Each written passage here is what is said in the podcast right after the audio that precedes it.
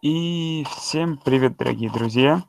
А, спустя такой относительно небольшой перерыв э, подкаст «Субботних хлева» возвращается. И с вами по традиции я, Саш Ноник и Андрей Жаркой. Андрюх, привет! Привет, Саш, всем привет! Ну и как показали первые рамки, которые сегодня вывесил комитет, э, в принципе, наверное, решение мы правильно приняли с точки зрения того, что нужно нам сейчас как-то пытаться все впихивать в один подкаст и выходить да, и делать ревью, а, превью, ревью, да, обзор недели сразу же после того, как выйдут ранки, потому что они, вот вышли сегодня они, по-моему, в 2 или в 3 часа ночи по Москве, и немножко они оказались неожиданными. Но давай все по порядку, давай сначала перейдем к делам минувшей недели, которая, ну, я не сказал бы, что она была какая-то соу-соу, но была добротная неделя в фут... колледж футбола, но, наверное, могло быть и что-то поинтереснее. И игры, в принципе, которые мы ждали, э, одна из них реально удалась, а остальные, ну, я думаю, сейчас все это обсудим постольку, поскольку. Ну и давай, наверное, сразу же начнем, потому что честно скажу, что эту игру я пересмотрел буквально вчера, скачал, посмотрел повтор, не зная счета, да, умудрился не проспойлерить результат. И эта игра Ohio State против Penn State. Ну, я думаю, что, Андрей, как бы тебе давай первое слово дадим. Все-таки ты у нас болельщик Ohio State. Ну, как тебе? Ну, это лучшая игра сезона, как мне кажется. По накалу, по всему, по сюжету. То есть игра действительно главная игра недели удалась, э, значит, уже неделю можно считать вообще всю хорошей в студенческом футболе. Ближе к игре, если, то, конечно, начало меня убило, прямо скажем. Я был очень расстроен всем тем, что происходило. Но потом как-то вот, если вычесть эти пять минут первые, которые действительно провалили Buckeyes по всем статьям, этот пропущенный на кикофе, соответственно, тачдаун от Баркли, потом этот фамбл от Кэмпбелла, который подобрали Penn State, тачдаун занесли. Э, если вычесть эти 5 минут, то, в принципе, матч был по игре равным, как минимум, а то и Buckeyes, может, даже в некоторых моментах смотрелись предпочтительнее. Просто, ну, казалось бы, такой счет, да. Но вот просто вот Penn State сделали себе задел, и его, в принципе, достаточно уверенно держали на протяжении там, двух четвертей. А Buckeyes изредка подбирались, но свои же ошибки глупые, которых было очень много, просто команду тащили снова вниз. Вот, э, и как-то все равно ну, были проблески определенные, то есть защита работала в целом хорошо, то есть Баркли, он сыграл ниже своего уровня, то есть э, выносом у него всего лишь там 2,1 ярда за попытку, то есть это вообще для него нижайший результат против паса, в принципе, тоже была достаточно хорошая защита, потому что всех ресиверов, за исключением Тайтенда, Гесицки удалось перекрыть. Ну, то есть, в принципе, защита работала хорошо, но, как всегда, нападение, вот типично, первые три четверти, ну, две с половиной, наверное, больше было типичное нападение Агая Стейт в больших матчах, когда не получалось играть вертикально, то э, началась э, консервативная игра, либо короткий скрин на ресиверов со стороны Беррета, либо с именно вынос либо со стороны Беррета, либо со стороны Добинса. И в целом э, эти выносы работали, более-менее что-то давали, но, конечно, все равно, если бы так и продолжили играть до конца, то ничего бы хорошего не получилось. Но потом, когда уже, как говорится, приперло, когда нужно э, были, были прижаты к стенке Buckeyes, то э, уже пошла настоящая вертикальная игра, и Джей Ти Берретт просто выдал концерт, который, ну, один из самых крутых перформансов вообще, наверное, за, ну, в этом сезоне точно, и вообще среди всех квотербеков, и, ну, в исполнении самого Берретта это точно, и, ну, просто это, это как он там играл, ну, это просто как будто просто другой человек вышел, как Том Брейди, и вышел и начал клочевать, или там Аарон Роджерс какой-то, вот такие длинные вертикальные передачи постоянно проходили, все заработало, как будто в четвертой четверти вышла другая команда. Ну и защита включилась потом окончательно. Линия Penn State, в которой были проблемы. На протяжении многих игр мы об этом говорили. Она просто начала рушиться на глазах. Э, фронт Агая Стейт просто феноменально работал четвертую четверть. Ну и все, и потом этот камбэк случился. То есть в прошлом году у нас Penn State за камбэк, за камбэчил и вытащил четвертую четверть и матч. Сейчас э, Ohio State это сделали, то есть такой вернули должок за прошлый год. Тогда было любопытно, что Penn State выиграл благодаря заблокированному филдголу, э, который удалось вернуть в тачдаун. А в этом матче Ohio State один из важных моментов стал заблокированный пант. Вот тоже такой интересный момент. Ну, игра крутая, если вы не видели, еще раз пересмотрите. Ну, вот резюме на то, что, в принципе, Ohio State э, показали себя хорошо, э, кроме первых пяти минут а, Penn State, ну, можно сказать, что упустили победу, и, в принципе, это будет верно, но по игре там был счет 38-20, например, но такой, этот счет не соответствовал происходящему на поле. Ну, просто вот удачный старт, и они долго держались, но потом Ohio State накатил, и все проблемы Penn State скрылись просто, и все, и Ohio State дожал уже. Так, ну и я давай какие-то свои пять копеек внесу. Наверное, да, первые такие копейки э, это то, что, э, ну, во-первых, смотря эту игру, да, не покидал какое-то чувство отчаяния, которое было в игре Ohio State, э, как бы именно потому, как у них все не получалось, но они постоянно находили в себе силы, да, э, эту игру тащить. Андрей, а, ты вот вопрос тебе по, знаешь, какому? По тачдауну, который вот 37-ярдовый пас. Ты вот не читал ничего? Это про который был сначала перехват, а потом да, засчитали тачдаун? Ну, в общем, знаешь, какую я мысль хочу тебе донести? Что, во-первых, у меня очень большой вопрос был к судейству вообще на протяжении всей игры, да, вот в отношении Ohio State. Хоть я и болел за Penn State двумя руками и ногами. Во-первых, интерференция паса, которая привела к четвертому тачдауну э, Penn State. Там, когда Макс Орли занес после этого, да, 28-10 счет стал, но там не было интерференции паса, который просто каким-то невероятным образом кинули. То есть, да, и вместо филд-гола там Penn State занесли тачдаун, который на тот момент, как мне казалось, просто уби- убил э, хозяев, потому что 20 Там даже не филд-гол, там, по-моему, тоже перехват был. По-моему. Нет, нет, нет, когда интерференция паса, которая потом стала первым гол. А, да, да, да, да, да. да. Вот. Потом вот, э, да, когда как счет стал 28-20, и я вот подумал, ага, сейчас они отыграются. Потом был этот невероятный, конечно, ловля да, Адри Том, Томкинса, но честно, да, как бы судьи пересмотрели моменты, момент, ну, то есть был кол на поле, перехват, как там можно было увидеть стопроцентную ловлю даже я, как болельщик, человек, который болел на тот момент за Penn State, я не понял этого. Ну, а потом четвертая четверть, это э, камбэк Джейти Берта, да, всю четвертую четверть. Просто комментаторы все американские как один говорили о том, что Джейти Берт всегда не умеет выигрывать большие игры, и вот на, наконец свою большую игру он вытащил, причем вытащил ее просто, вытащил, достав ее, наверное, из самого дна, откуда можно только это сделать, потому что, честно, я очень-очень вообще восхищен тем, как Ohio State не, да, не опустили руки ни в одном из этих моментов, потому что, ну, наверное, в том моменте с перехватом, который потом обратился в тачдаун, уже можно было бы опустить руки, да. Ну, а такой один из ключевых моментов игры, который, наверное, повлиял в концовке, моментов, которые как повлияли на игру много, но момент, который повлиял в концовке, это, конечно же, тот крутой драйв Penn State, который начался за 10 с лишним минут до конца четвертой четверть, даже за 11 минут. Да, и Penn State убили там 5 минут 30 секунд игрового времени, и да, мяч был там на двух, на трех ярдах, и не смогли они занести тачдаун, да. Из такой ситуации, еще, да, в, том, в той ситуации бы счет бы стал бы 40, ну, получается, опять бы разница превратилась бы в 15 очков, и тут вот за 5 минут 40 секунд отыграть 15 очков, это уже другой вопрос был бы, да.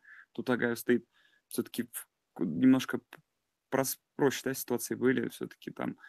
И не нужно было два тачдауна и двухочковой конверсии, оба были зафейлены, чего бы нельзя было позволить при таком отрыве. Но в целом это реальная игра, да, ее анализировать тяжело.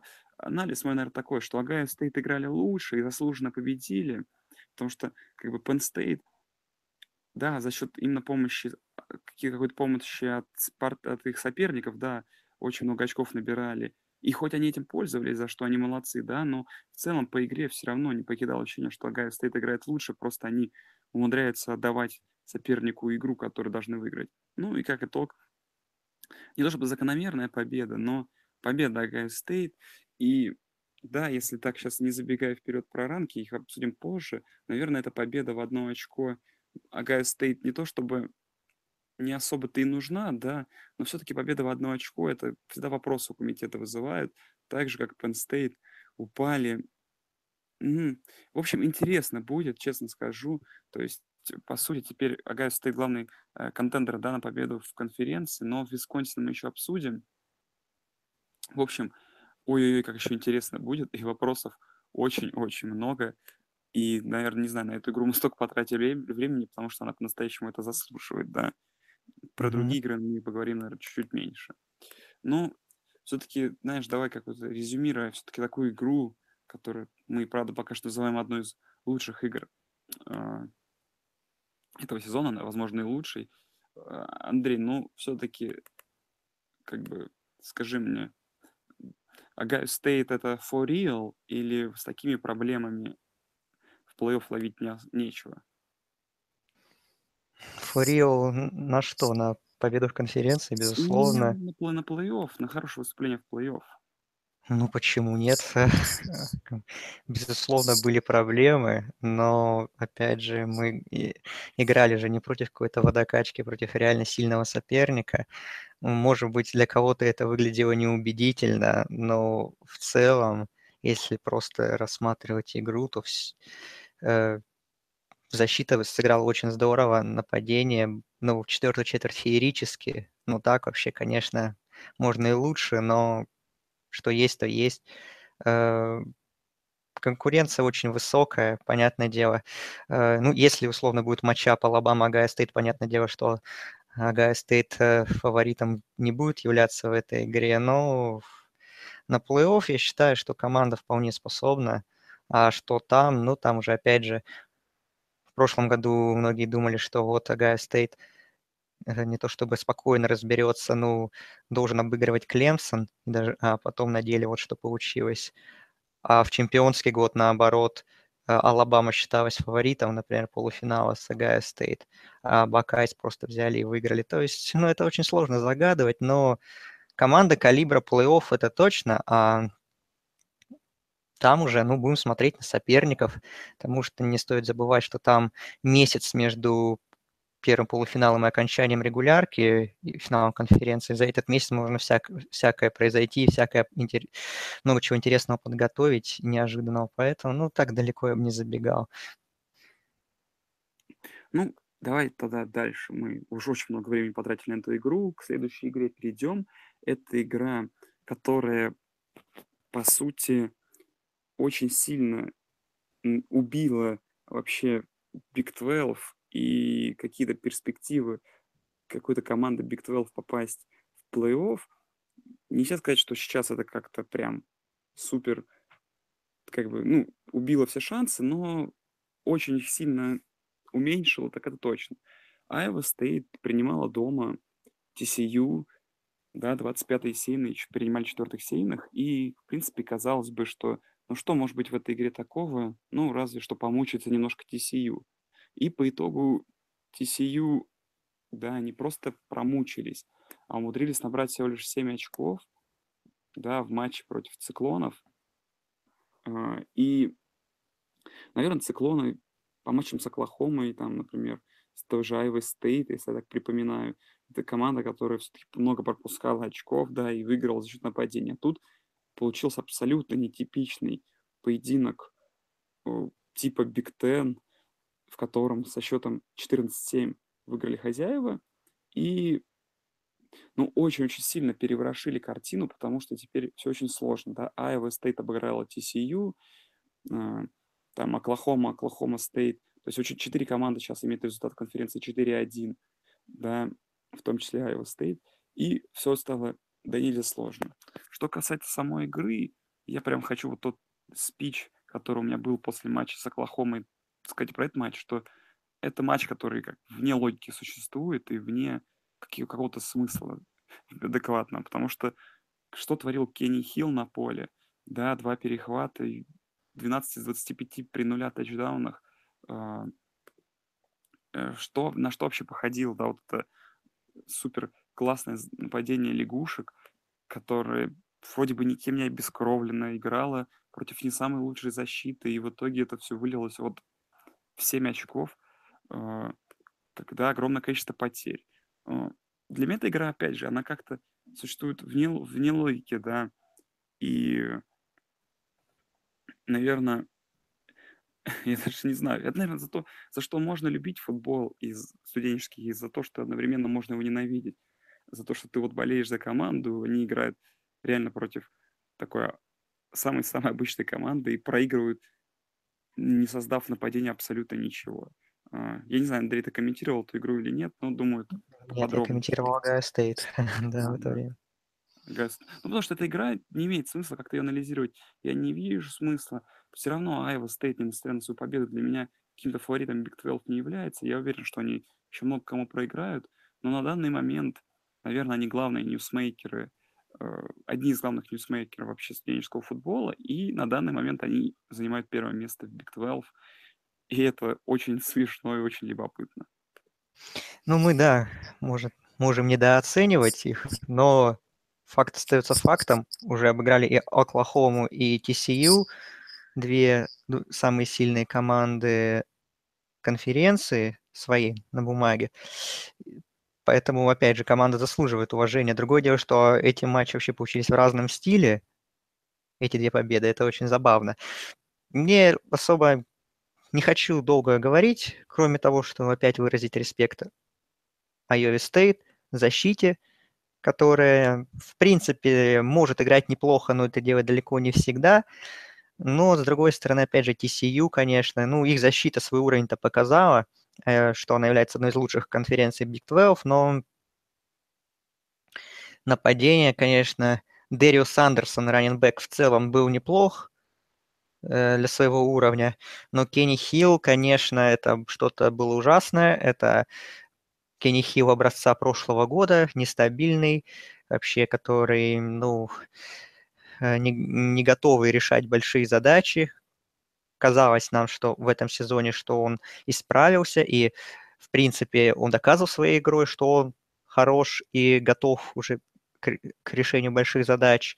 Но вот этот матч, вот как-то э, эту картину сезона яркую для него просто перечеркивает полностью.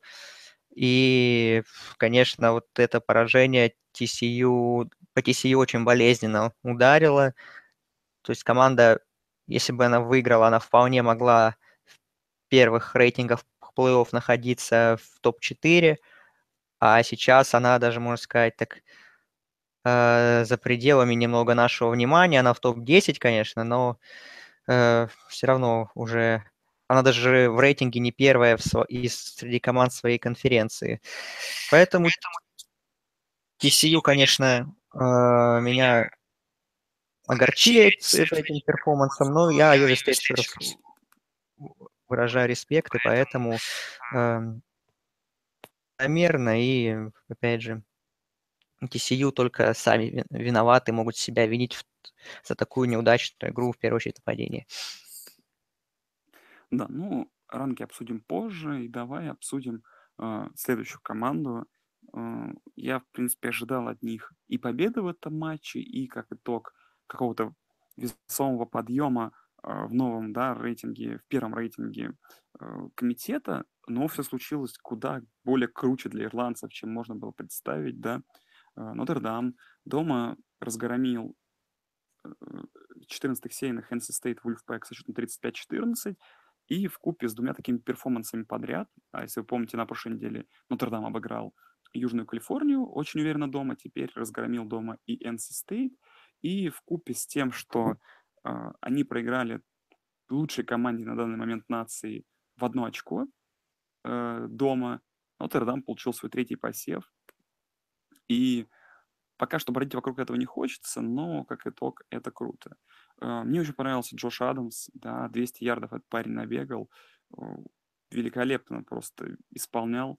Э, мне, в принципе, нравится, да, Вимбаш как квотербек такой ирландский. То есть это парень, который делает такие обычные для квотербека дела, то есть, да, делает вкладки раненбеков и набирает свои 100 ярдов там на пасе, и при этом кидает еще два тачдауна, что тоже немаловажно. Нотр-Дам сейчас выглядит просто как такая неостановимая машина, которая уверенно летит навстречу к студенческому плей-офф, да, и как вот я люблю говорить, да и все мы, наверное, любим говорить, что Нотр-Дам, ой, Нотр-Дам, что попадание в ранг комитета в топ-4 это очень важно, да, может быть, TCU пару лет назад бы с этим поспорили, но в целом, если ты в топ-4, выпасть из топ-4 куда сложнее, чем в него попасть, в случае, если ты выигрываешь. И у Нотр-Дама расписание, откровенно говоря, благоволит, да. То есть есть выездная игра с Майами, которых мы еще отдельно обсудим, и со Стэнфордом, но все-таки том состоянии Нотр-Дам, как он сейчас выглядит, все прекрасно. Ну, по NC State немножко то, что, да, должны были парни эти подсдуться и сделали это, может быть. Э, и не сильно этим обеспокоены в связи с тем, что это была внеконференционная игра, а они по-прежнему фавориты конференции Атлантик. А по Нотр-Даму для меня удивительно, как команда, которая в прошлом году э, как была одним из посмешищем, да, и шутки про их сезон 4-8, это были просто везде топ в топе Твиттера, и это команда, которая сейчас реально претендент на плей-офф. И, наверное, это круто, и такие перевороты в студенческом, студенческом футболе, перевороты, это то, что, в том числе это то, что и за это мы любим футбол. Ну, по игре, честно говоря, э, мало что можно сказать, но что добавить, потому что, ну, игра в одни ворота, не такой, конечно, разгром был, как э, с USC получилось, но, в принципе, про Нотр-Дам можно то же самое сказать, что и я говорил неделю назад.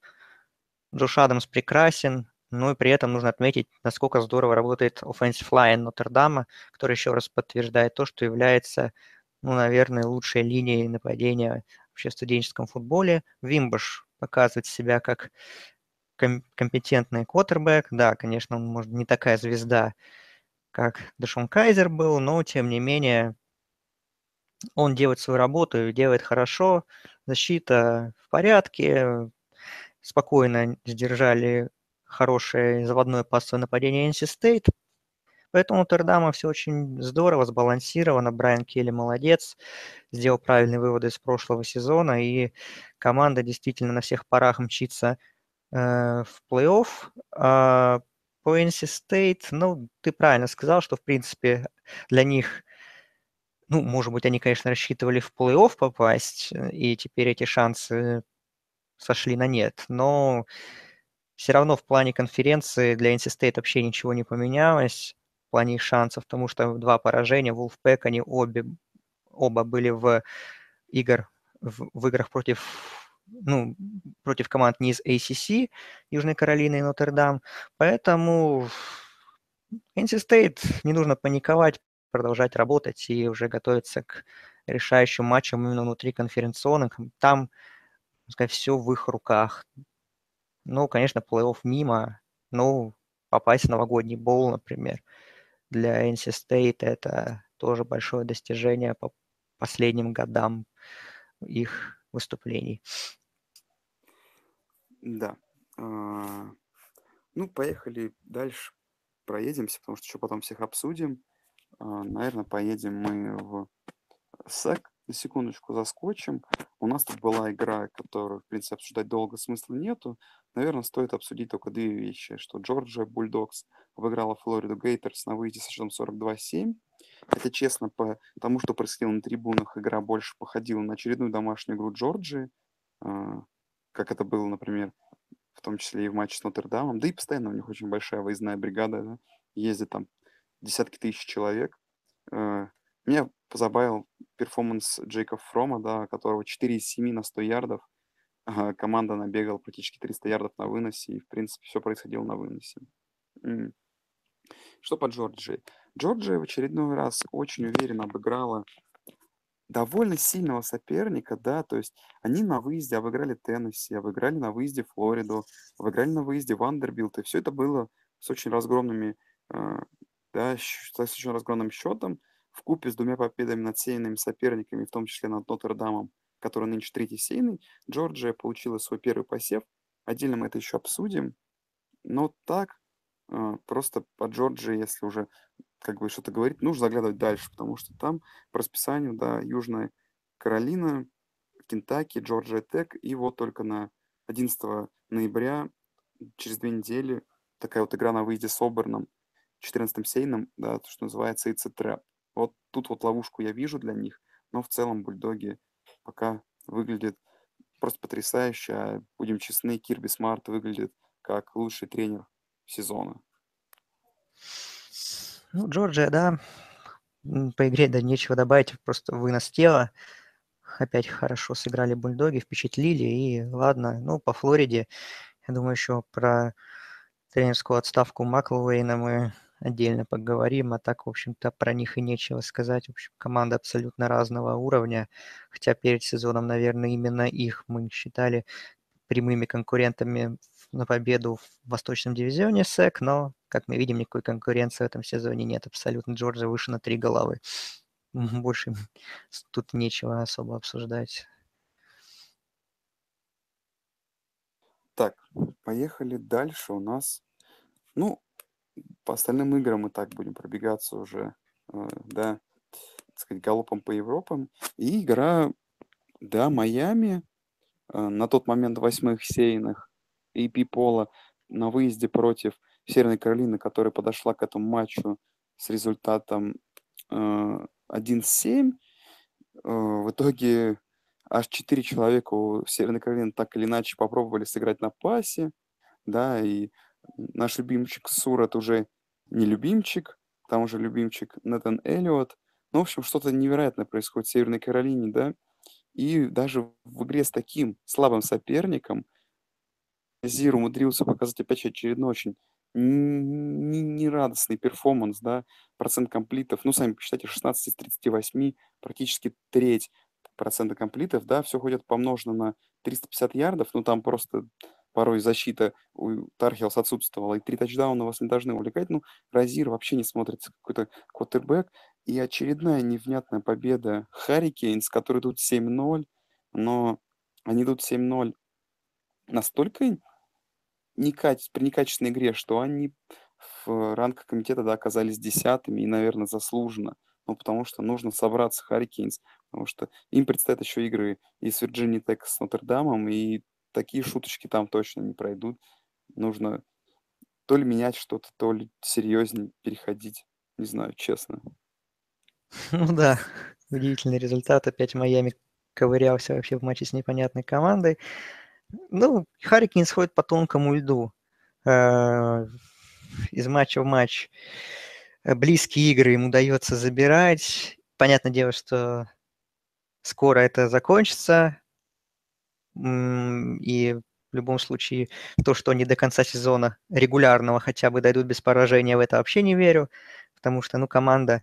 Ну, в принципе, защита еще что-то в принципе, показывает какой-то хороший уровень, но то, что нападение, ладно, там Марк Уолтон был раненбэк, на него было интересно смотреть хотя бы, а сейчас вынос совсем пропал, Северной Каролины он не работал абсолютно, и Розер, ну, по количеству ярдов это один из его лучших матчей, ну, опять же, если брать, да, статистику э, точности этих передач, то она оставляет желать много лучшего, поэтому, ну, Майами вот я как их в них не верю, из недели в неделю, так вот и продолжаю это делать. И вот поэтому я думаю, что ну, нолик у них в графе поражения, и ему еще существовать осталось совсем недолго.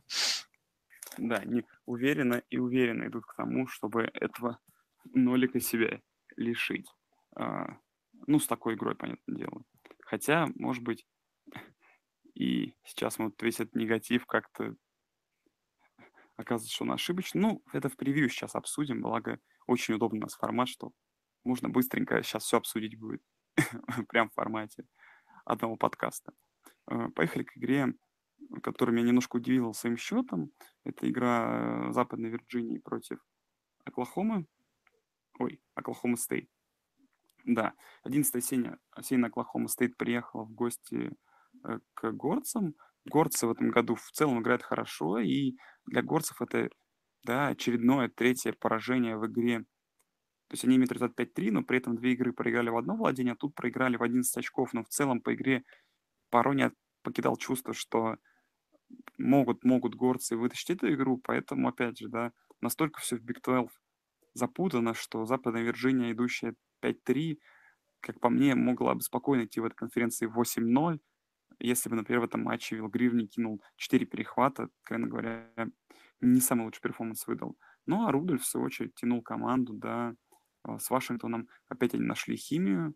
А, радостно это видеть, потому что ковбои, да, парочку игр совсем уж не радовали и выдавали какой-то такой себе перформанс. Ну, совсем не радостный, да, что с Техасом там. А, и на, нашли, нашли они себя, и это хорошо для Big 12. А, но что, наверное, плохо, это их защита. Честно говоря, ну, больше походило это на матч какие-то вот колледжи вроде Баффало против Западного Мичигана. И результат на табло 50-39. Ну, наверное, это не тот результат, да, за который ты хочешь, чтобы комитет тебя брал в плей-офф. Да, нужно обыгрывать Флориду на выезде со счетом 42-7, а не Западную Вирджинию со счетом 50-39. Ну, это такое уже мое мнение, но в целом, как бы как-то пытаюсь резюмировать вообще все, о чем хочешь сказать по Big 12, о том, что тут соперники не умеют обыгрывать друг друга уверенно. И из-за вот этой чехарды побед в одно там, два владения, вообще ничего не понятно, и реальная сила, наверное, никто не знает реальную силу этих команд, потому что здесь просто все могут обыграть всех. Ну, Вилла Грира немножко жалко, за ковбоев немножко радостно, но и перед следующей игрой немного за них тревожно. И учитывая, что там еще играть им с той же Iowa State. Игра мне не понравилась, потому что очень много ошибок, вообще глупейших. Просто Вилл Грир. Да и Oklahoma State тоже ошибалась очень прилично, поэтому такая, как мы с Димой Ивановым обсуждали, он комментировал эту игру, вот, и сошлись на, во мнении, что это больше какой-то на, на какой-то цирк походил, чем на нормальную игру футбол, на матч команд сеянных э, в AP-поле. Поэтому, ну, такая, в общем, на любителя было зрелище. Я даже потом полностью хотел там, ну, или в полностью, или в каком-то расширенном формате хотел посмотреть, потом просто глянул хайлайт и э, как-то, знаешь, ну, типично вроде как Big 12, с другой стороны, но это, знаешь, это такой Big 12, не топы, а вот типа Texas Tech, там, не знаю, с кем там, с Бейлором, то есть э, не самые сильные команды, но весело там что-то делают, какие-то ошибки, но качество игры и тех, и других меня, честно говоря, разочаровало. Ну вот, вот так скажу. А, давай зайдем в Pac-12, ту игру, которую ты предложил обсудить, но эта игра еще больше походила на какой-то колледж баскетбол. Это игра Аризоны Wildcats против Washington State Cougars. И Washington State приехал на выезд к uh, Wildcats и уступили с счетом 37-58. Ну, наверное, больше всего в этом хайлайтах меня впечатлило, что вообще происходило, да. В то время как Аризона просто долбила выносом своих соперников, да, при, там, при всего лишь 10 комплитах э, Халила Тейта, да, их ресивера, а они набрали 300 ярдов на выносе. В ответ, да, их соперники набрали 600 ярдов пасом. Да. Люк Фолк сначала да, играл, потом играл Тайрон Хилинский, тоже неплохой бэкап. Ну, неплохой, поскольку, поскольку, да, вы должны понять, во-первых, у него статистика 45 из 61. 500 ярдов, но при этом два тачдауна и аж 4 перехвата, которые, да, в какой-то степени-то и немножко сломали игру. Ну, я не знаю, честно, просто на какую-то воздушную, э, да, какие-то воздушные силы походило нападение э, Cougars, которые просто не могли тупо э, свои, э, да, свои вот эти кучей пасовых ярдов конвертировать в очки. И как итог, наверное, более-менее закономерное поражение, но просто в целом это очень нелогично. Вот увидев эту статистику, вы бы, наверное, никогда не подумали, что счет в этой игре такой, какой он есть. А я не знаю, Андрей, тебе, может быть, есть что добавить?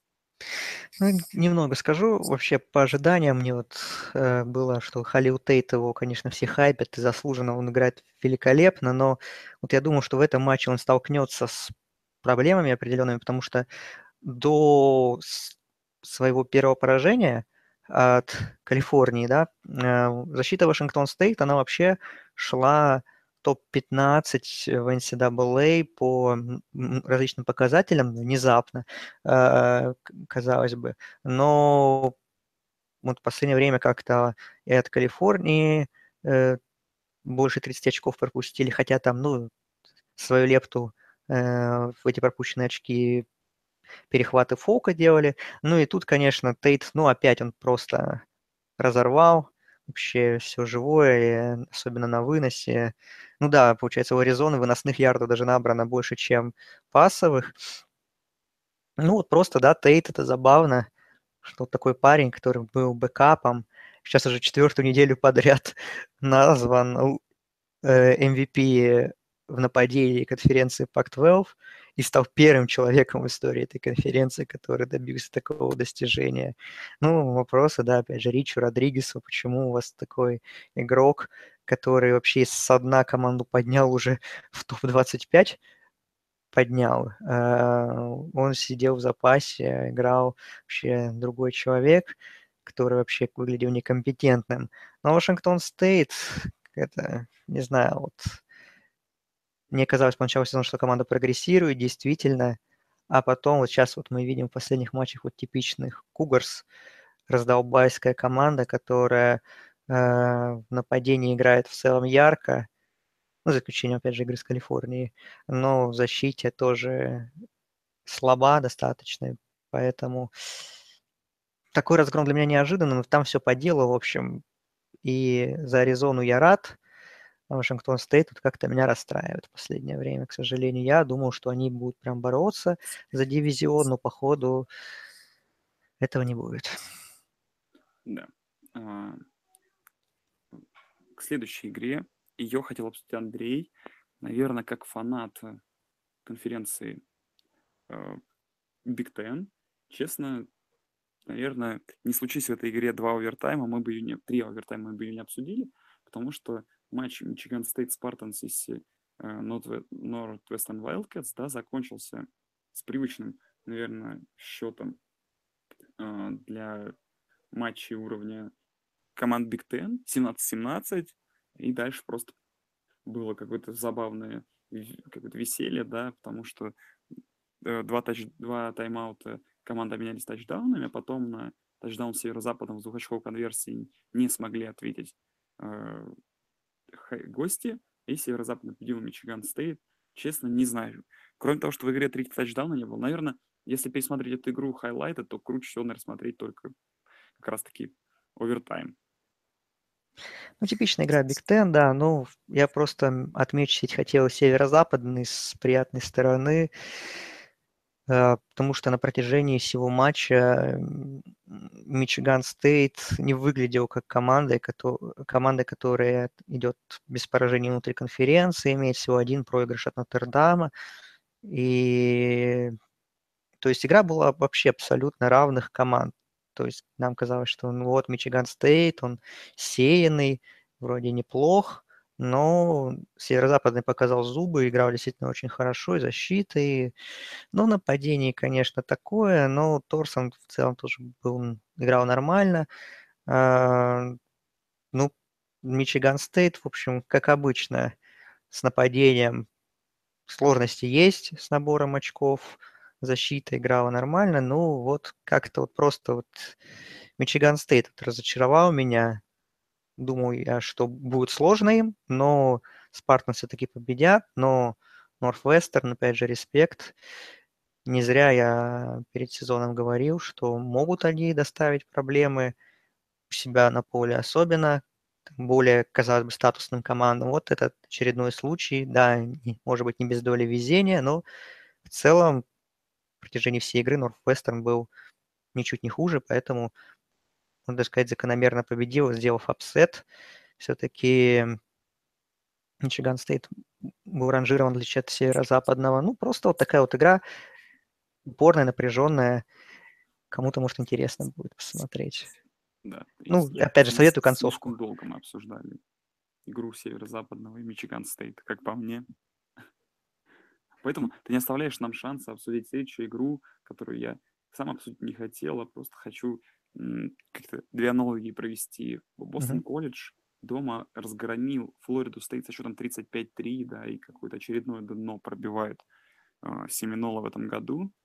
И уже у них результат 2-5 и 2-4 в конференции. Но к чему, да, хочется подвести, что та победа Алабамы над Флорида Стейт на первом неделе, наверное, все более и более такой никакой становится и абсолютно, знаешь, просто единичка в графе по- по- да, побед не над сильным соперником, просто такая победа над среднестатистической слабой командой. Эти результаты огорчают только Алабаму. Если они, конечно, ее огорчают, скорее просто. Ну, что немножко влияют на сложность ее расписания. Ну да, есть такое. Ну, поехали, Андрей, к самой животрепещущей теме, потому что ночью вышли ранки, и я их представлял точно так же, ну, топ-4 команды именно в таком же формате, в смысле, точно такие 4 команды, но все-таки я не предполагал, что комитет осмелится на такие решения, но комитет осмелился, и четверка выглядит сейчас на данный момент как Джорджия, Алабама, Нотр-Дам и Клемсон. Ну, давайте, Андрей, тогда вопрос два. Э, Первый вопрос. Согласен ли ты с четверкой? Потому что моя четверка, как по мне, должна была выглядеть так. А, Алабама, Джорджия, Нотр-Дам и Клемсон. Ну, или Клемсон с Нотр-Дамом можно поменять, но тут довольно сложно пока что ранжировать их, честно. Но все-таки, как по мне, я не думаю, что комитет так, не то, что так понизит, но отправит Алабаму на второе место. Это странно. А, И второй вопрос. Андрей, все-таки, если как бы ты считаешь, что четверка правильная или четверка команд хотя бы правильно, э, то скажи, кто, по-твоему, заслуживает попадания в топ-4? Ну, это как бы кто боль- больше заслуживает, наверное, из вот тех, кто позади. А если ты считаешь, что другая четверка, то скажи, какая вот четверка, по-твоему, правильная. Так, ну, по первому вопросу, топ-3 я согласен абсолютно. Эм, Именно даже, наверное, то, что я не ожидал все-таки Джорджию увидеть, наверное, первой, но все-таки мог э, рассматривать такой вариант, что комитет может осмелиться, потому что, ну, все-таки победа над Нотр-Дамом, она дорогого стоит, а в остальном, если сравнивать э, результаты Алабамы и Джорджии, они в целом идентичны, то есть и те, и другие громят своих соперников, но вот этот вот успех в, гости- в гостевом матче против Нотр-Дама делает чуть-чуть, ну, делает э, сложность расписания Джорджии более высоким, и, соответственно, их уровень, их э, ну, уважение перед ними для комитета. Нотр-Дам третий, согласен. А вот четвертое место, ну, я изначально ставил все-таки Ohio State, думал, что эм, эм, комитет впечатлится победой над Penn State, э, что такая сильная команда, которая шла в топ-4 в AP, пала э, на, в Коламбусе, и Ohio State ну, выиграли сложный матч, но потом я так и прикинул, и нам я смотрел в прямом эфире эти рейтинги, и там ESPN показывал потом, соответственно, вот сравнивал Клемсон, а, так, который в итоге четвертый, Оклахома, который пятый, и Огайо Стейт, который шестой, сравнивал их показатели. Ну и действительно получилось, что, наверное, Клемсон заслуженно четвертый, потому что у них в этом сезоне показатель побед и поражений 2-0 с командами, которые сейчас топ-25 у комитета. То есть они обыграли Оберн и Вирджинию Tech. А у Оклахомы 1-1, то есть поражение от Iowa State, победа над Ohio State. И у Ohio State тоже получается 1-1, победа над Penn State, поражением от Оклахомы именно.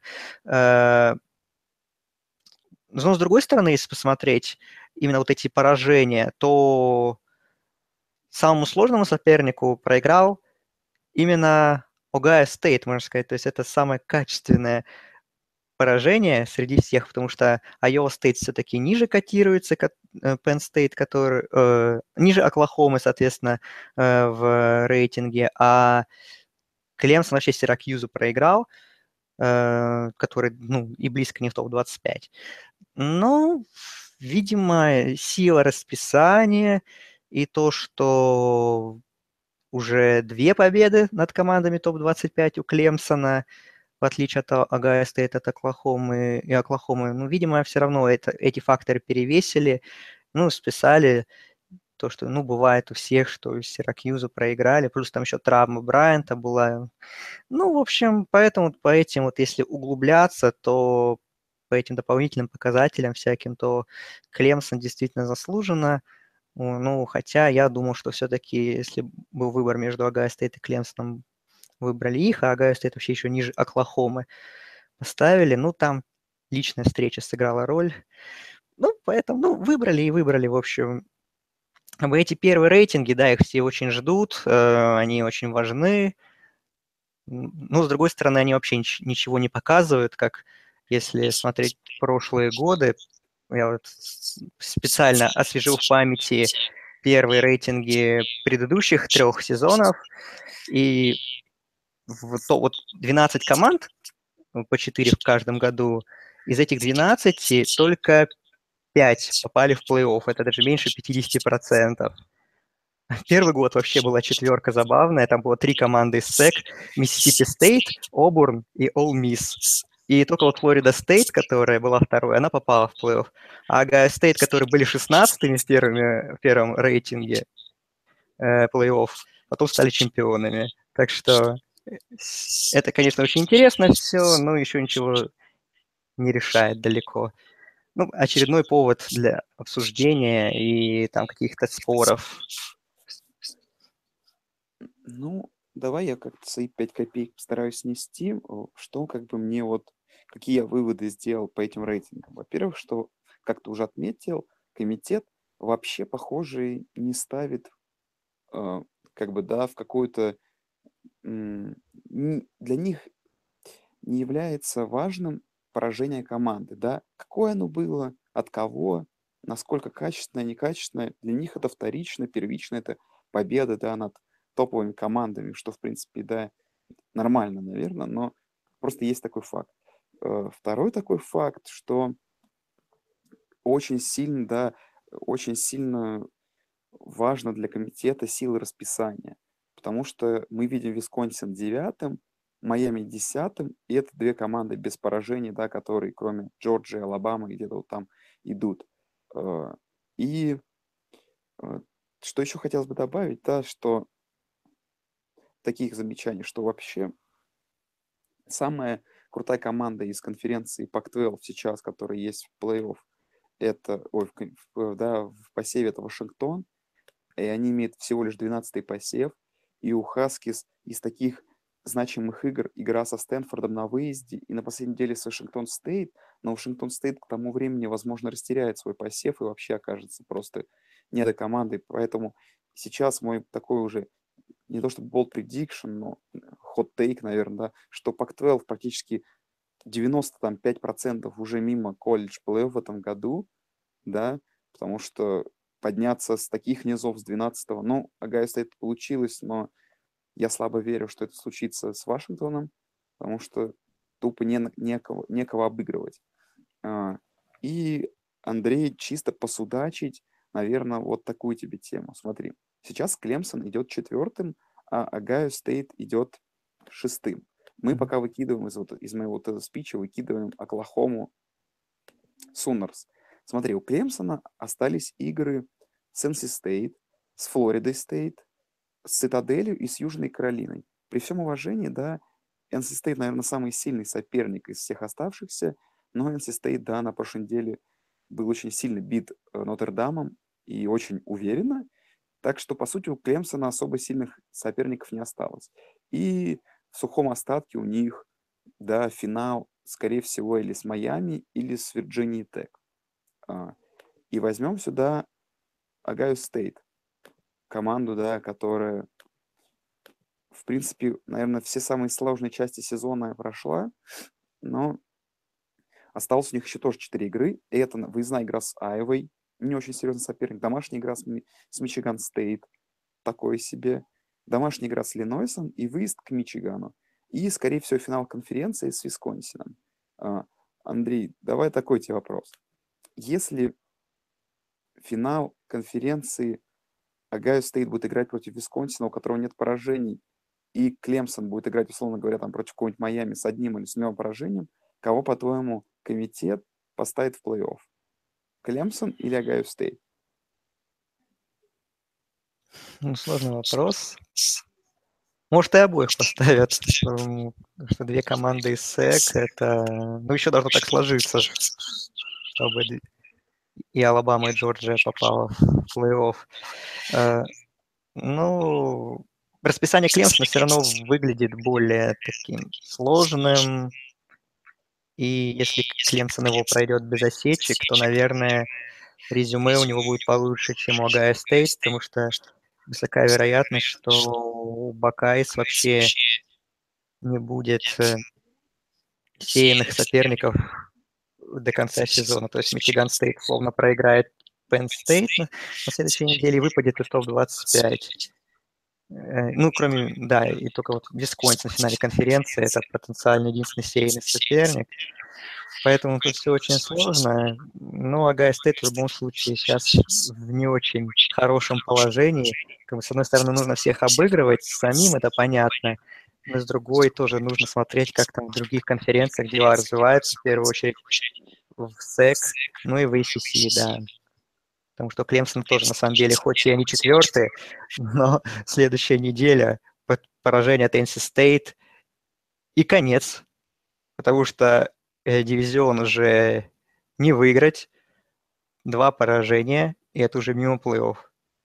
Поэтому тут еще мы посмотрим, конечно, э, на все это. Ну, расписание Клемсона оставшееся выглядит сложнее. Да. Ну и вот такой, давай, последний какие-то интересные мыслишки э, по поводу... Ну, по поводу Майами все понятно. У Майами еще игра с Вирджини Тек и с Нотр-Дамом.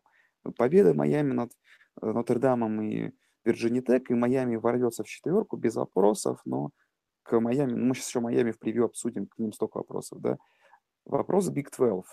Да, все тоже довольно сложно. Оклахома и TCU. А, вопрос, да, наверное, такого формата, что э, э, есть вариант, что Оклахома, да, сейчас обыграет Огайо, а, Оклахому State, потом обыграет TCU, и им снова придется играть с Оклахомой Стейт из TCU. И, похоже, тогда я даже не вопрос тебе, а, наверное, мысль, и даже, скорее всего, такое замечание, которое мы с тобой уже обсуждали, но похоже, что финал конференции в этом году Big 12, э, конференция Big 12 с точки зрения перспектив подания в плей-офф только навредит. Не согласен, если Оклахома его выиграет и пройдет остаток сезона регулярно, без поражений, это еще один плюс в резюме, обыграна сильная команда, и тогда, ну, комитет будет не то что обязан, но будет очень сильно рассматривать и пристально рассматривать их шансы на плей-офф, потому что впереди у них э, команда из ну, выездной матч с 11-м Сейном, потом еще игра с восьмым, и потом может быть еще потенциальный финал конференции еще с кем-то из них. Или рематч с Iowa State, который тоже высоко идет. Это еще один плюс для Оклахомы дополнительный, я считаю. Но опять же, все зависит от нее и от ее достижения результатов в конце сезона. Да, ну и вопрос последний, наверное, это Висконсин, который нас вызывает. Они девятые и идут 8-0. Их расписание, ну, очень несерьезное. Это Индиана на выезде, Айва и Мичиган дома, и Миннесота на выезде. Это не впечатлит комитет в любом случае. И финал конференции против, условно говоря, Ohio State, который на момент финала могут быть не в топ-4, да, Висконсину могут сильно навредить. То есть сейчас Висконсин очень-очень сильно должен болеть за Ohio State или за Penn State и за их уверенные победы и надеяться потом, что сами в финале конференции они какой-то очень красочный перформанс оформят. Висконсин нужно идти по регулярке спокойно, выигрывать конференцию, 13-0 проходить сезон, и тогда у них будет очень хороший шанс на плей-офф, э, потому что, ну, ноль поражений, конференция Big Ten, такая, какое бы расписание не было, все равно это серьезно. А, поражение финал конференции а, и просто ни- никаких шансов на плей-офф не будет. А, это напоминает немного ситуацию с Айовой, которая два года назад, которая, у которой было легчайшее расписание, они прошли 12-0, и вот у них была игра с Michigan State, которая, ну, финал конференции определял того, э, ту команду, которая представлять будет Big Ten в плей-офф. И вот Айова ту игру проиграла в очень напряженной борьбе, и, соответственно, ее даже близко никто не рассматривал с одним поражением. То же самое и с Висконсином. Ну и такой вот вам, такую вот вам мысль, друзья, напоследок. Подумайте об этом. А, что есть вариант, да, писали сегодня североамериканские аналитики, при котором очень может легко сложиться ситуация, что от СЭК будет две команды, будет Нотр-Дам и будет одна из uh, Power 5 конференций, да, один из чемпионов, uh, ну, один из чемпионов конференции, оставшейся конференции Power 5, и может случиться такая ситуация, что три победителя конференции, конференции, да, входящих в Power 5, не окажутся в плей-офф, и этот вариант вполне возможен. На самом деле это очень-очень возможно, особенно если Алабама и Джорджия в, фин, в финале двух команд, которые не проигрывают, еще какой-нибудь перформанс выдадут в одной, в поражении там в три очка, и комитет не сможет выкинуть кого-то из плей-офф. Поэтому интересно будет, и интересно будет вот такая ситуация, когда комитету придется, да, что, что называется, на нескольких стульях сидеть и выбирать чемпион какой конференции круче из оставшихся в борьбе за четвертое место, например. Ну да, это интересно, но, как показал прошлый год, э, когда предпочли видеть в плей-офф это не Penn State, что для комитета вообще не играет никакой роли, выиграла команда конференцию или не выиграла. Э, комитет, как я правильно слышал мысль, по-моему, от Кирка Херпстерда, если не полностью согласен, что комитет определяет не четыре лучших среди победителей конференции, а четыре самые сильные команды, ну, просто самые, четыре самые сильные команды этого сезона. И если, ну, действительно, Алабама, Джорджия выйдут какой-то грандиозный финал, в котором там решит все филд-гол на последних секундах или игра в овертайм уйдет, ну, тогда и при этом, соответственно, обе будут небиты к очному матчу, то Алабама и Джорджия обе должны быть в плей-офф по такой игре, которую они сейчас показывают. Поэтому тут, я думаю, никто не будет возмущаться, что из SEC две команды там, а Big 12, Big Ten и Pac-12 условно останутся без плей-офф. Тут как бы не, ну, они еще сами показали, насколько они сильные. Обижаться будут команды из конференции, собственно говоря, которые не попадут в плей-офф. Они-то обидятся. Конференция СЭК и комитета точно не обидятся. А, ну и поехали в превью. А, у нас, друзья, уже как бы на носу десятая неделя, и внезапно с новыми ранками каждый матч становится важен. Ну и первый матч, который хочет обсудить, Наверное, давай, Андрей, такой формате, быстрый говорильни, да, долго говорить по каждому матчу смысла нет. Так интересно обсудим, какие-то быстренькие мысли накидаем, потому что команды мы какие-то обсудили. И первая игра это в 7 часов вечера по Москве в субботу играет Мичиган против Penn по Фоксу. И да, Penn после такого обидного поражения попытаются, так сказать, да, э, вернуться в свой тонус. И как итог такой не самый простой у них выезд к спартанцам на выезд, э, выезд спартанцам на выезд, не, так, не самый простой выезд предстоит, но в целом я верю в Максорли Баркли. А, да, Максорли Баркли очень хорошо смотрится. И, ну, я не думаю, что здесь будут какие-то проблемы. Для Penn еще просто, как бы, да, сейчас такие мысли, которые можно сказать по всем, очень важно Penn State и Мичиган сейчас Penn State выиграть очень-очень уверенно и как можно крупнее, потому что седьмой посев это еще не конец. Эм, при определенных раскладах, да, и чудачествах Огайо Стейт все в руках Penn State будет. Да, для них игра важна, а, поэтому нужно побеждать. Как команда Penn State класснее, Мичиган Стейт. Спартанс, наверное, может только на что рассчитывать, не то, что их защита зарешает. Но, с другой стороны, мы уже видели их защиту против нападения Нотр-Дама, с которым она не справилась. У Penn State тоже нападение хорошее достаточно. Я не уверен, что Спартанс смогут их Баркли и компанию сдерживать на протяжении всей игры и не давать им набирать много очков. Единственное, наверное, то, что Мичиган Стейт будет играть дома, это плюс. Но я думаю, что все-таки Nittany Lions должны побеждать, ну и надеяться на осечку Бакайс, и только это им сейчас остается. Вот сейчас уже они, ну, не все зависит от них, то есть им нужна помощь соперников Огайо Стейт в первую очередь.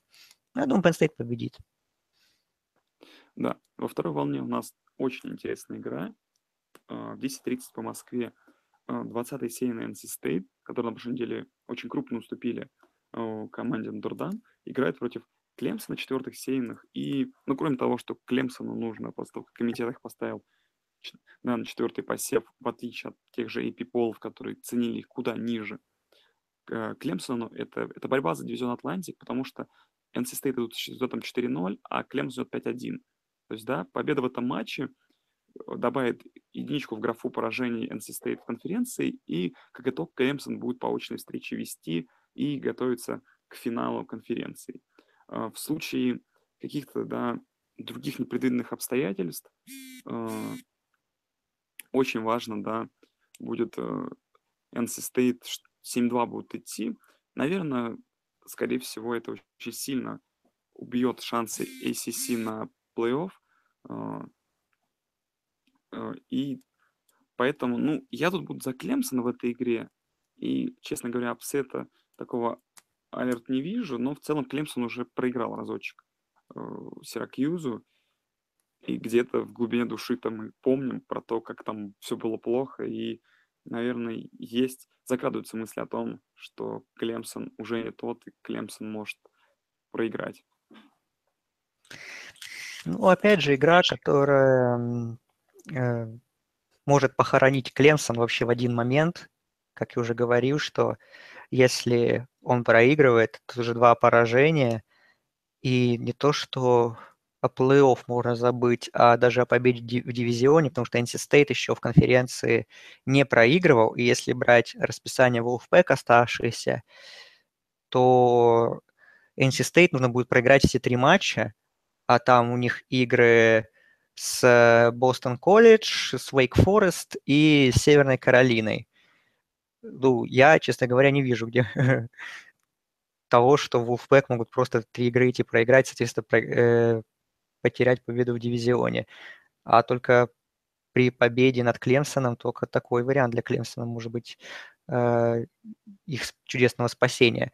Э, ну, с другой стороны, NC State, вот мы их хвалили, конечно, но если так мы уже смотреть будем, то их победы, да, Флорида Стейт, Луивиль, это может как-то афишно выглядит вау, а на деле мы видим, что Флорида Стейт это очень плохая команда, а Луивиль это э, он даже далеко не напоминает себя прошлогоднего, поэтому качество этих побед ну, заметно теряется. И вот главное испытание, которое было для NC State в нынешнем сезоне, это Нотр-Дам, они его ну, не выдержали и не смогли выполнить. И, честно говоря, мне кажется, что при всем уважении к Wolfpack, э, Клемсон все-таки это команда ну, другого класса, и, ну, по идее, она должна побеждать, может быть, не так уверенно, как Нотр-Дам, но все равно я думаю, что Клемсон ну, должен выигрывать эту игру. Ну, мне, как болельщику Огайо Стейт, конечно, не хочется этого. Ну, если уже убирать эти всякие болельческие симпатии и говорить реально по делу, то Клем, ну, Клемсон должен выигрывать эту игру, и уже тогда именно он будет фаворитом своего дивизиона.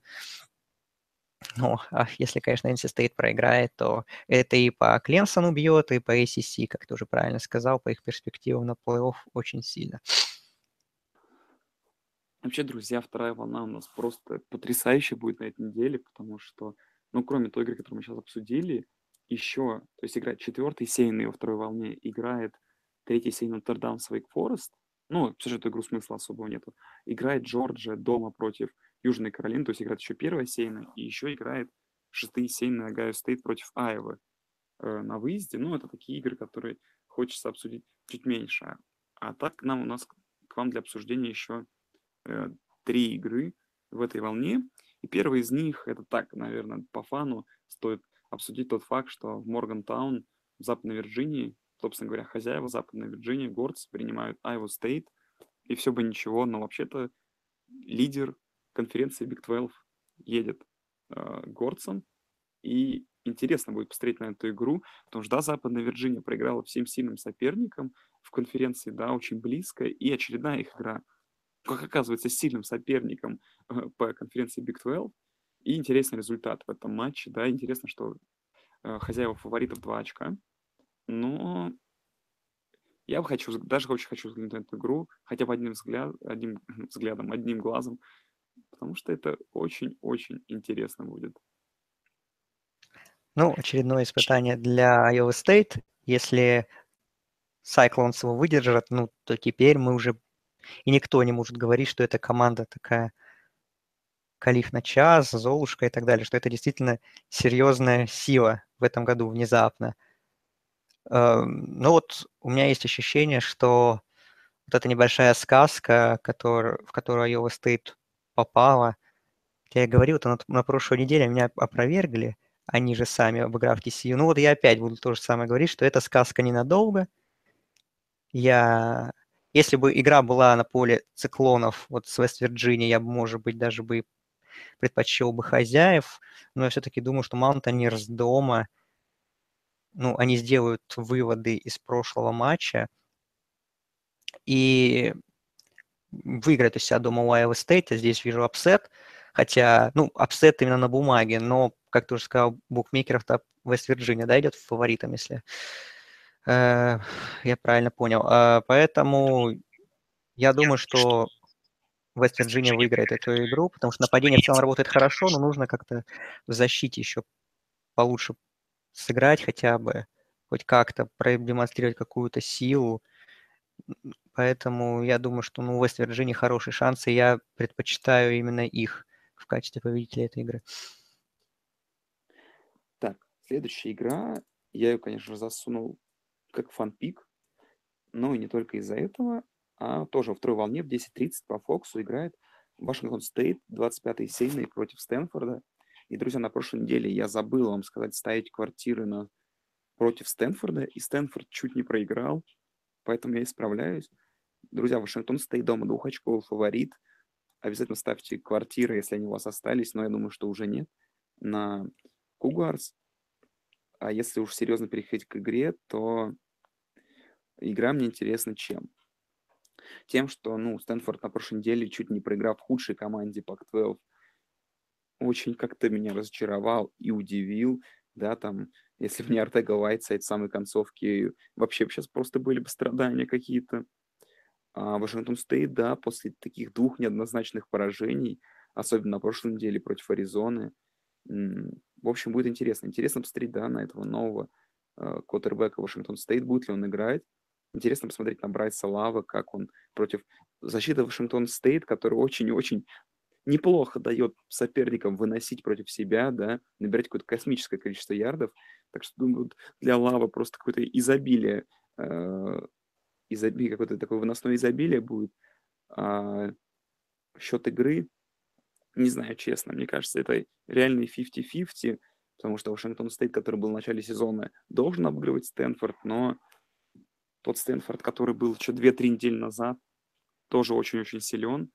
А потенциально это вообще-то борьба и битва за дивизион Север. Потому что если Стэнфорд выиграет, у них будет одно поражение в конференции, Вашингтон Стейта три, и шансы Вашингтон Стейт это автоматически просто уничтожает, а победа Вашингтон Стейт и потом победа над Вашингтоном принесет им победу на Севере, поэтому, да, Север помнит.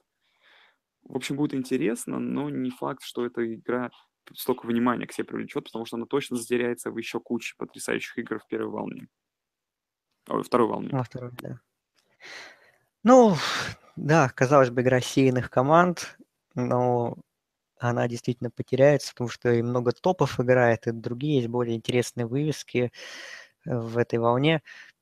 Да, я согласен с тобой, что 50-50 абсолютно, потому что Вашингтон Стейт, ну, вообще абсолютно непонятная сейчас команда, которая в защите внезапно играла, перестала играть, в нападении тоже стала менее продуктивной.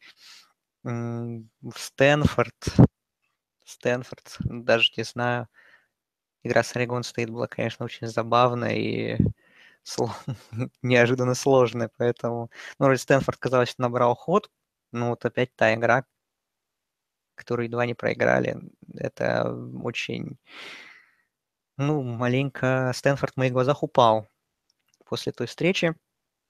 А в Пулмане игра, наверное, это делает Вашингтон стать небольшим фаворитом, ну, всякое может быть. И я даже тут не берусь судить победителя. Ну, если выиграет Стэнфорд, у нас все становится более-менее понятно в северном дивизионе. То есть у нас будет, по-моему, уже получается на 11 неделе финал Стэнфорд-Вашингтон, финал за дивизион. Если выиграет Вашингтон Стейт, то и, и Стэнфорд, и Вашингтон Стейт еще могут претендовать обе. Ну, по факту, наверное, это для Вашингтона победа их соседей по штату для, для Хаскис она будет даже более такой, их будет более устраивать, потому что у Вашингтона тогда будет, ну, совсем уже тогда отличная ситуация.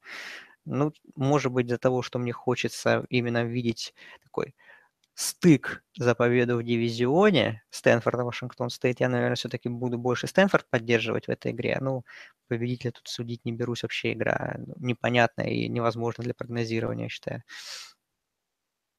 Ну и следующая игра, в которой победителя прогнозировать, как по мне, абсолютно бесполезное дело, это Бедлам, да, принимают ковбои в Стилвотере,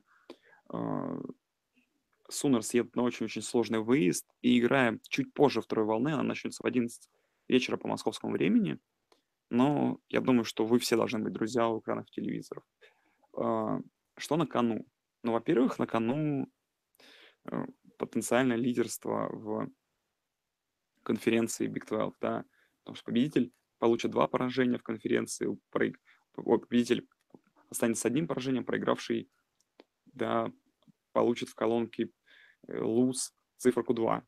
А, предугадывать результат встречи тут реально неблагодарное дело, поэтому я все сведу к чему? Все сведу к тому, что эти команды в целом очень хороши и очень хороши в нападении.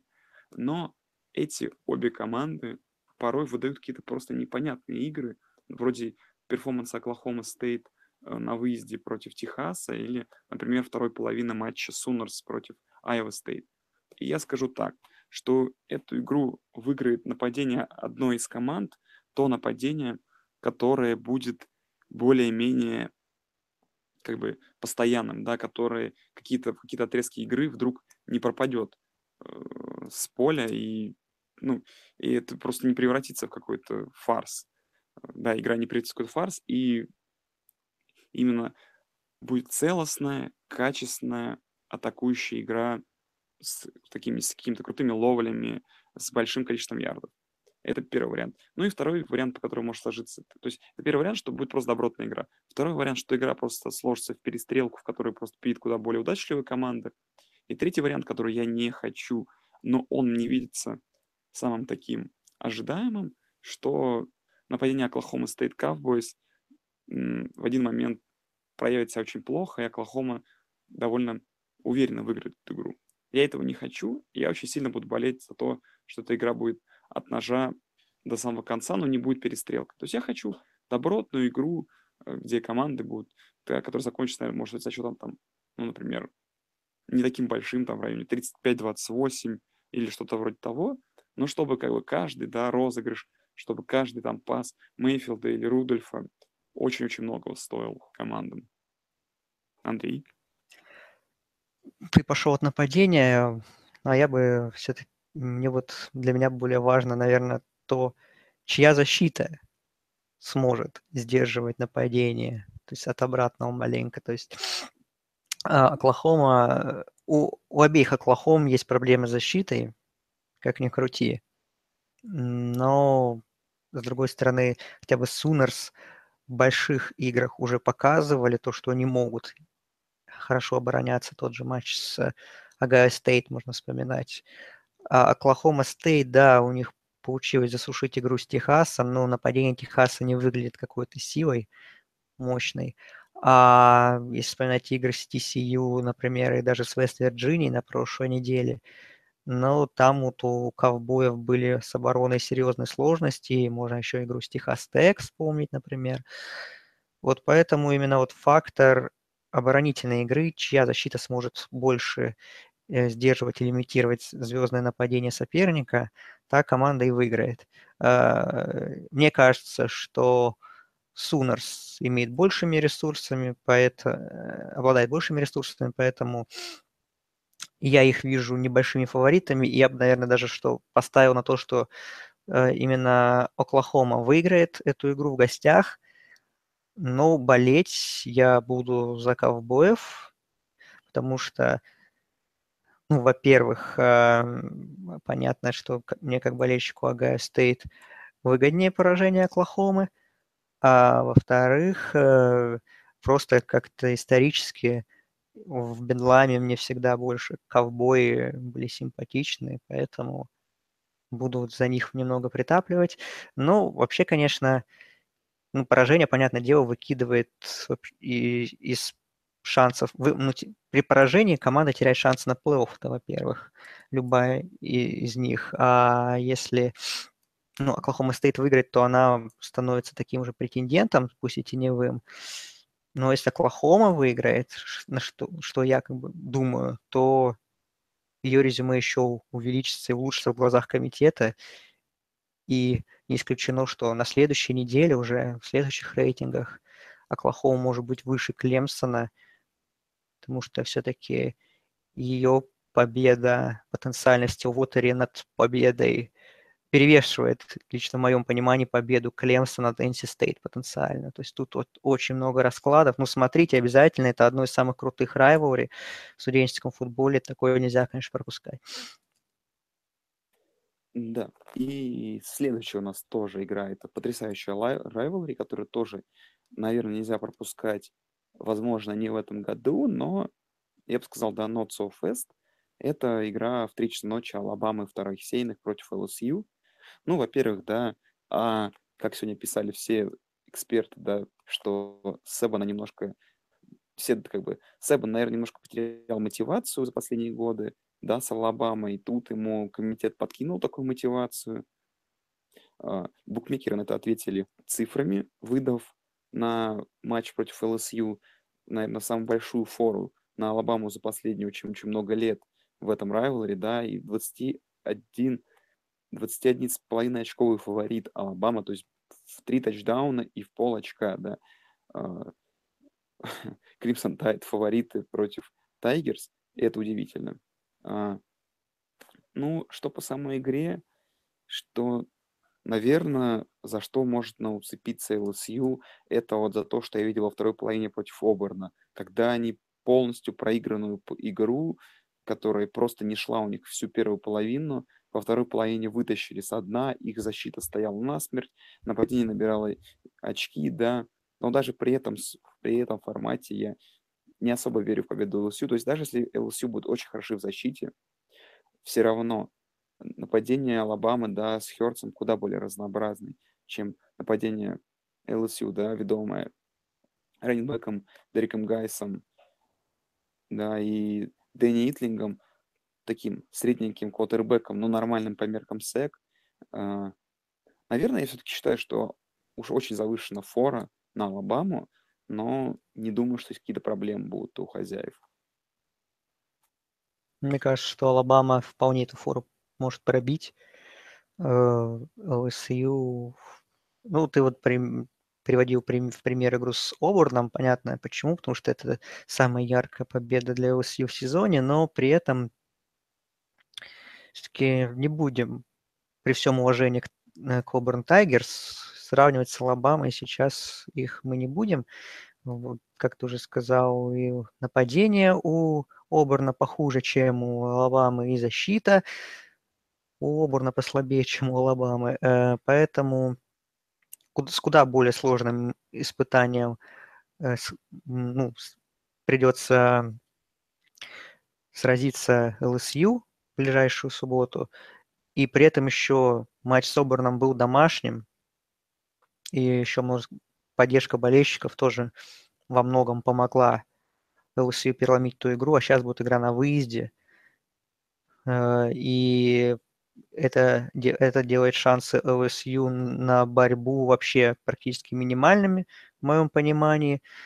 Ну, единственный вариант, что может быть будет что-то похожее на прошлую, на игру прошлого года между этими командами, когда было три, было три четверти защитная мясорубка, 0-0 после трех четвертей, а потом в четвертой все-таки защита ЛСЮ маленько подсдулась, подустала, и Алабама там дожала.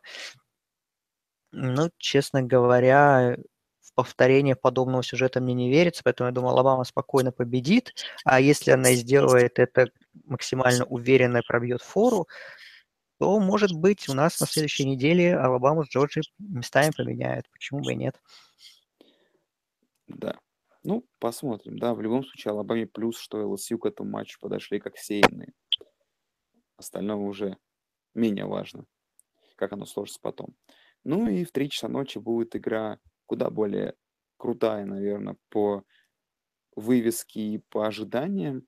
Это игра Майами против Вирджинии Тек. А, и потенциально, да, для Майами это игра таким с контекстом и плей-офф, это и скрытый, да, наверное, не скрытый, а по сути финал конференции Coastal, потому что победа Майами в этом матче да, оставит их без поражений, а у Вирджинии Тек, у Джорджии Тек уже 100% будет по два поражения, скорее всего, Майами уже окажутся финалистами ACC Coastal, но все не так просто. А, то есть, опять же, да, а, от Майами команд загадка, чего от них ждать непонятно, все игры они выиграют на тоненького, а Вирджиния Тек пока что проиграла только Клемсону и очень-очень уверенно дома. В остальных играх были они просто потрясающими, да. А, что хочу сказать, что уж очень мне импонирует, да, их тренер Джастин Фуэнте, и очень-очень сильно мне импонирует их нападение, такое разноплановое, такое остроатакующее, веселое, результативное. Да, мне нравится их квотербек, да, а, Джордж Джексон, который, конечно, может быть, порой показывает не самые лучшие перформансы на пасе, но в целом такой добротный квотербек, который свои ярды очки набирает. Да, мне нравится их вот этот вот огромный корпус ресиверов, где на поле бегает там по 5, по 6 э, раненбеков, ой, не ресиверов, раненбеков, да, по 5, по 6 человек их бегает на поле, и они, да, просто уничтожают э, защиту соперника. Ну, а на фоне их, да, команда, ведомая Розиром, э, да, для Розира это шанс показать себя по национальному телевидению в очень важной игре, возможно, дать, дать свой шанс, э, дать своей команде шанс на плей-офф. Но честно скажу так, что Майами ну, настолько некачественно выигрывают свои игры и настолько они не смотрятся стопроцентными победителями, что я не понимаю, почему вот в этом матче, в очень сложном, да, домашнем матче против Вирджинии Тек, они вдруг почему-то станут играть лучше. То есть я считаю, что все должно быть примерно так. Вирджиния Тек обладает куда более качественным и таким сыгранным нападением, и куда более таким атаку... да, такой, ну, куда она более лучше атакует. А, и ну, мне видится, что Вирджиния Тек просто будет набирать много очков, а Майами не сможет набрать так много очков, сколько сможет набрать Вирджиния Тек. Поэтому для меня тут, наверное, легкая победа Вирджинии Тек. И я честно буду болеть немножко за них, но и, конечно, мне очень хочется верить, что Майами вернутся и начнут играть нормально, и они, да, the U, the U is back, но есть очень большие сомнения у меня. Посмотрим, как будет. Поэтому, честно, хочется победили те, и те в целом, но считаю, что Вирджиния Тек, наверное, своим сезоном куда больше заслуживает этого финала конференции, нежели Майами с их таким раздолбайским стилем. В плане симпатии я с тобой солидарен и буду тоже симпатизировать Virginia Tech, как команда они мне больше нравится в этом сезоне. Я тут думаю, что многое сведется к тому, что насколько защита Майами, которая показывает хороший уровень из матча в матч, э, сможет э, сдерживать сильное заводное нападение Virginia Tech. Э, вот Вирджиния Тек, их атака уже встречалась с хорошей защитой, с очень хорошей, с Клемсоном, и тот матч, прям скажем, провалила. Особенно первую половину, где вообще у команды Джастина Флойнта ничего не получалось. Если Вирджиния Тек включится сразу и будет на стабильной основе набирать очки, мне кажется, Майами, при всем к нему уважении, а Харри Кейнс, они не смогут отвечать также резво, быстро на результативные драйвы соперника. А если, опять же, защита Майами будет работать, и у Джоша Джексона и его партнеров будут проблемы, как, опять же, уже, как я говорил, был матч с Клемсоном, то, в принципе, Майами может эту игру выиграть и такой, ну, в низовом стиле, вот что-то типа как Северной Каролины, там 24-19, вот такое вот. А если Вирджиния Тек ну, наберет очков 28, ну или больше 30, то есть их обычную норму, то Майами, боюсь, шансов на это э, ответить адекватно будет немного, хотя играет дома, но я думаю, что и я верю в то, я прогнозирую, что Virginia Tech эту игру должна выиграть, потому что как команда они более сбалансированные и ну, вообще интереснее играют, как по мне. Да. Так, ну весь вопрос тут как бы к нападению, не весь, ну большой вопрос к нападению э, хозяев, смогут ли они сыграть нормально хоть раз в сезоне. Ну и последняя игра, которую мы хотим обсудить, э, это игра, которую тоже выбрал Андрей. И это игра USC Trojans против э, Аризоны. И, наверное, незаслуженно я про нее забыл, но она опять будет в очень позднее время, в 5.45 утра по Москве, да, в 10.45 по местному времени. Но игра сама по себе таит большую загадку. По сути, это финал конференции САУФ, потому что и, те, и та, и другая команда имеет всего лишь по одному поражению в конференции, и победитель этой, э, этой игры, по сути, от своего соперника оторвется на две победы, да, то есть на ту победу, которая будет разница между ними, и на победу, которую даст, собственно говоря, э, очная встреча. Э, ну что, да, троянцы на прошлой неделе немножко смогли э, прийти в себя после поражения от Нотр-Дама и разгромили на выезде Аризону Стейт.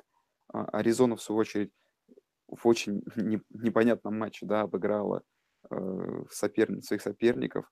И, да, мы этому посвятили в ревью немного времени, да, Вашингтон Стейт был просто разбит, что 58-37 при очень странных цифрах. Ну, я не знаю, Андрей, честно, ты вот, вот я так мало смотрю эти матчи, вот троянцев я вижу часто, но, не знаю, я как не посмотрю, Дарнольд играет из рук вон плохо на прошлой неделе, что было с Аризоной Стейт, наверное, какой-то флюк. А, Аризона, в свою очередь, какая-то команда-загадка, которая тоже при, наверное, не самом заводном нападении почему-то постоянно какое-то заводное, невероятно заводное количество очков набирает. Для меня это вот игру я даже очень хочу посмотреть, возможно сказать, повторе, потому что что на тех, что на другие посмотреть именно нормально, там, выспавшимся, не с просони, не в маленьком обзоре – а, и да, что это финал Юга, по сути, это очень круто, но я, честно, мне очень тяжело проанализировать. То есть я думаю, что Аризона, наверное, сильнее на бумаге сейчас, но Дарнольд, если как бы соберется и все-таки начнет делать вещи, да, UC фавориты дома. Но как оно будет, наверное, лучше ты расскажешь. Ну, я бы не сказал, что Аризона сейчас сильнее, она сейчас скорее горячее, то есть она на стрике, на победном, и Халил Тейт, все про него говорят, вот, конечно, по части дуэли квотербеков эта игра, ну, наверное, будет подаваться, Халил Тейт против Сэма Дарнольда, и, собственно говоря, вообще смогут ли этого парня из Аризоны, внезапно ворвавшегося в мир студенческого футбола, э, хоть кто-то остановить, хотя бы USC, которые ну, обладают э, защитниками хорошего уровня, но при этом эта защита далеко не всегда играет так, как от нее ждут. Э, то есть станет ли для Тейтом Тейта первым и с большим испытанием и этот матч, это важно. Ну и Дарнольд, да, уже по нему хайп маленько сходит на нет. Э, уже болельщики Нью-Йорк Джетс уже не делают э, футболки с его фамилией и не ждут его в своей команде. Уже как-то все подуспокоились, когда все понимают, что UFC в очередной раз сезон провалили и уже на плей не претендуют. Игра очень интересная, думаю, будет очень зрелищная. Э, я все-таки думаю, что UFC покрепче, несмотря вот на все их эти тяжелые поражения от Нотр-Дама в первую очередь. Все-таки Аризона – это команда такая загадочная маленькая, и ей нужно, ей нужно, мне кажется, в этой игре будет придумывать что-то еще, кроме того, чтобы что рассчитывать на чудеса Тейта, э, потому что на одном э, квотербеке который раненбэк хорош. Э, здесь Аризоне будет сложно уехать, э, поэтому я все-таки думаю, что и вот эта серия горячая от Аризоны прервется.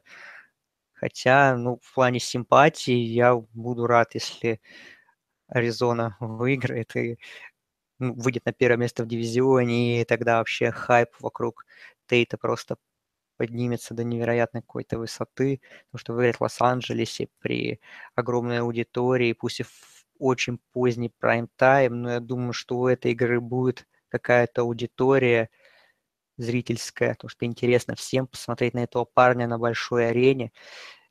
Ну, в общем, действительно, если... Ну, в повторе, я думаю, точно стоит эту игру зацепить, хотя бы вообще, что из себя этот парень представляет. И, ну, в общем, я думаю, UFC победят, но игра будет очень смотрибельная и зрелищная. Вот такое резюме. Ну, давай, Андрей, ты хотел новость обсудить. Дам слово тебе. А, давай, говори свои мысли о том, что произошло во Флориде. Ну, во Флориде, да, после матча с Джорджией случилась тренерская ставка. Джим Макэлвейн – был уволен с своего поста на третьем сезоне работы.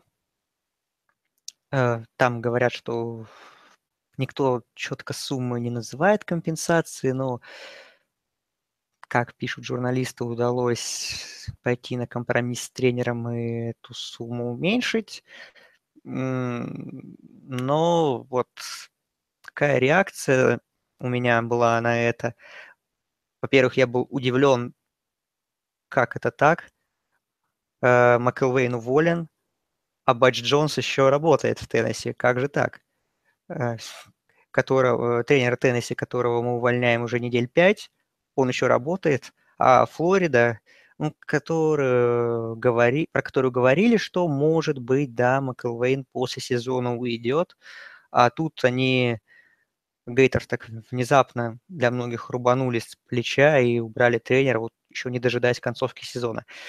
С одной стороны, это логично, потому что Гейтерс не впечатляют, да. Игра их выглядит ужасно, особенно в нападении. Это просто на это больно смотреть местами. Ну, при этом защита показывает какой-то определенный уровень, но все равно болельщики Флориды, думаю, солидарны с тем, что смотреть матчи под руководством Маклвейна вот за эти два с половиной года было ну, очень так тяжело.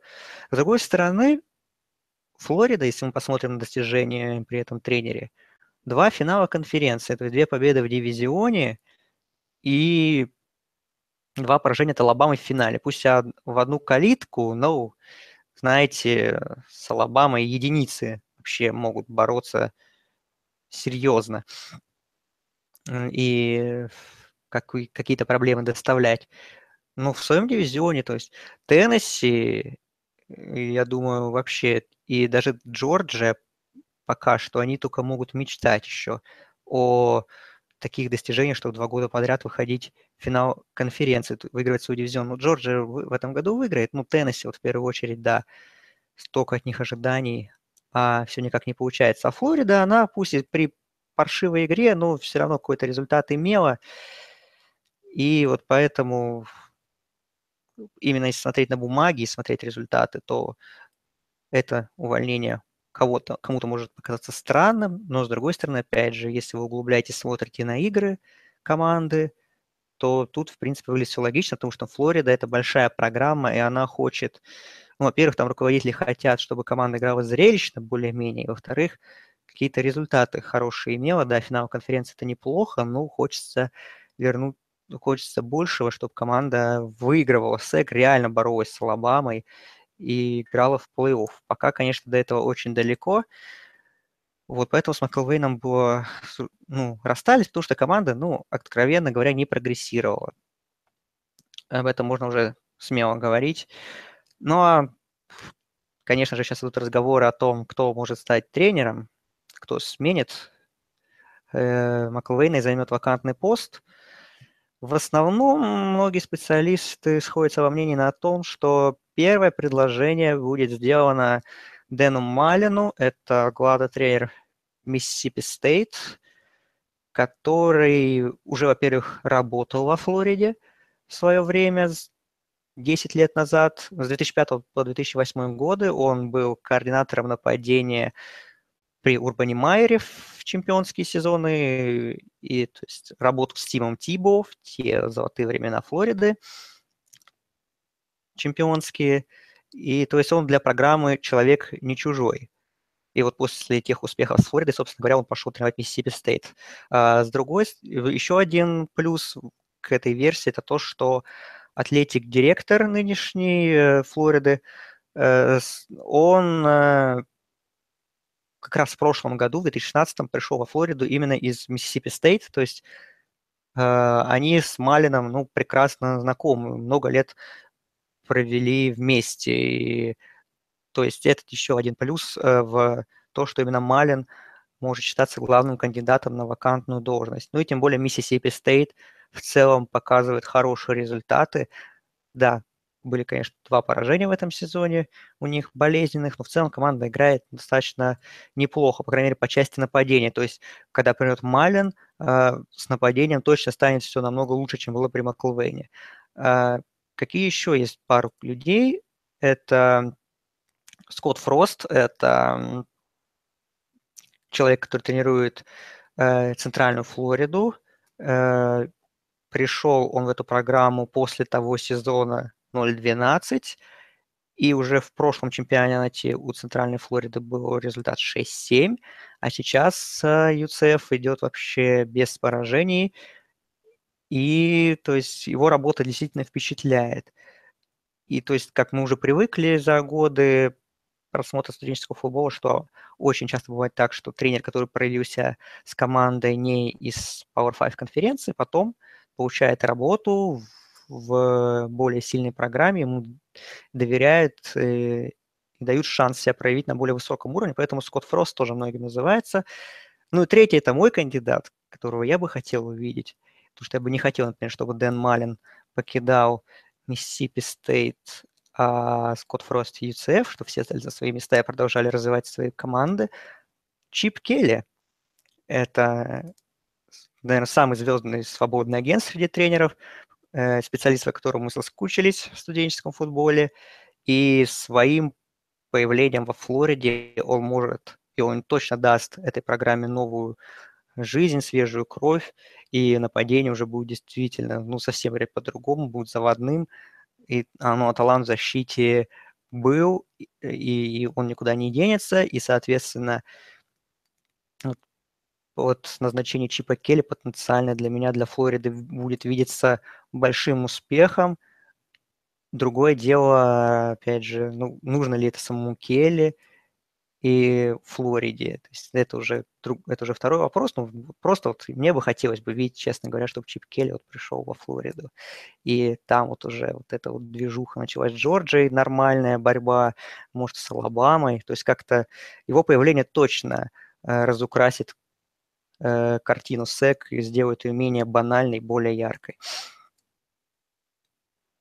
Ну, Андрей уж очень подробно рассказал. Наверное, я закончу только тем, что ну, как по моему скромному мнению, все же э, никакого, да, никакого шанса на то, чтобы Флорида как-то прогрессировала в ближайшее время не было.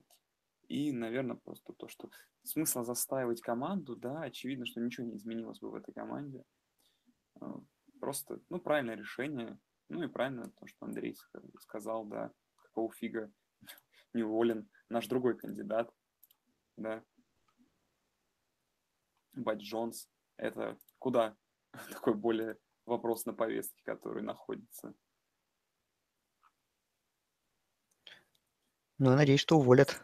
Недолго ему осталось, я думаю. Опять Теннесси проиграл на прошлой неделе. Все мы, да, в принципе, надеемся, наверное, что они проиграют. Ну, давай, Андрей, наверное, будем заканчивать уже потихоньку, потому что уж очень мы сегодня удлинились. Не знаю, друзья, не тяжело ли вам будет столько слушать, но в любом случае так удобней как минимум всем обсуждать, потому что обсудим, можно обсудить сразу же все. Ну, в любом случае, друзья, спасибо всем, кто слушает. А, будем прощаться, услышимся на следующей неделе, в среду, в четверг. Всем спасибо и всем пока. Да, всем пока.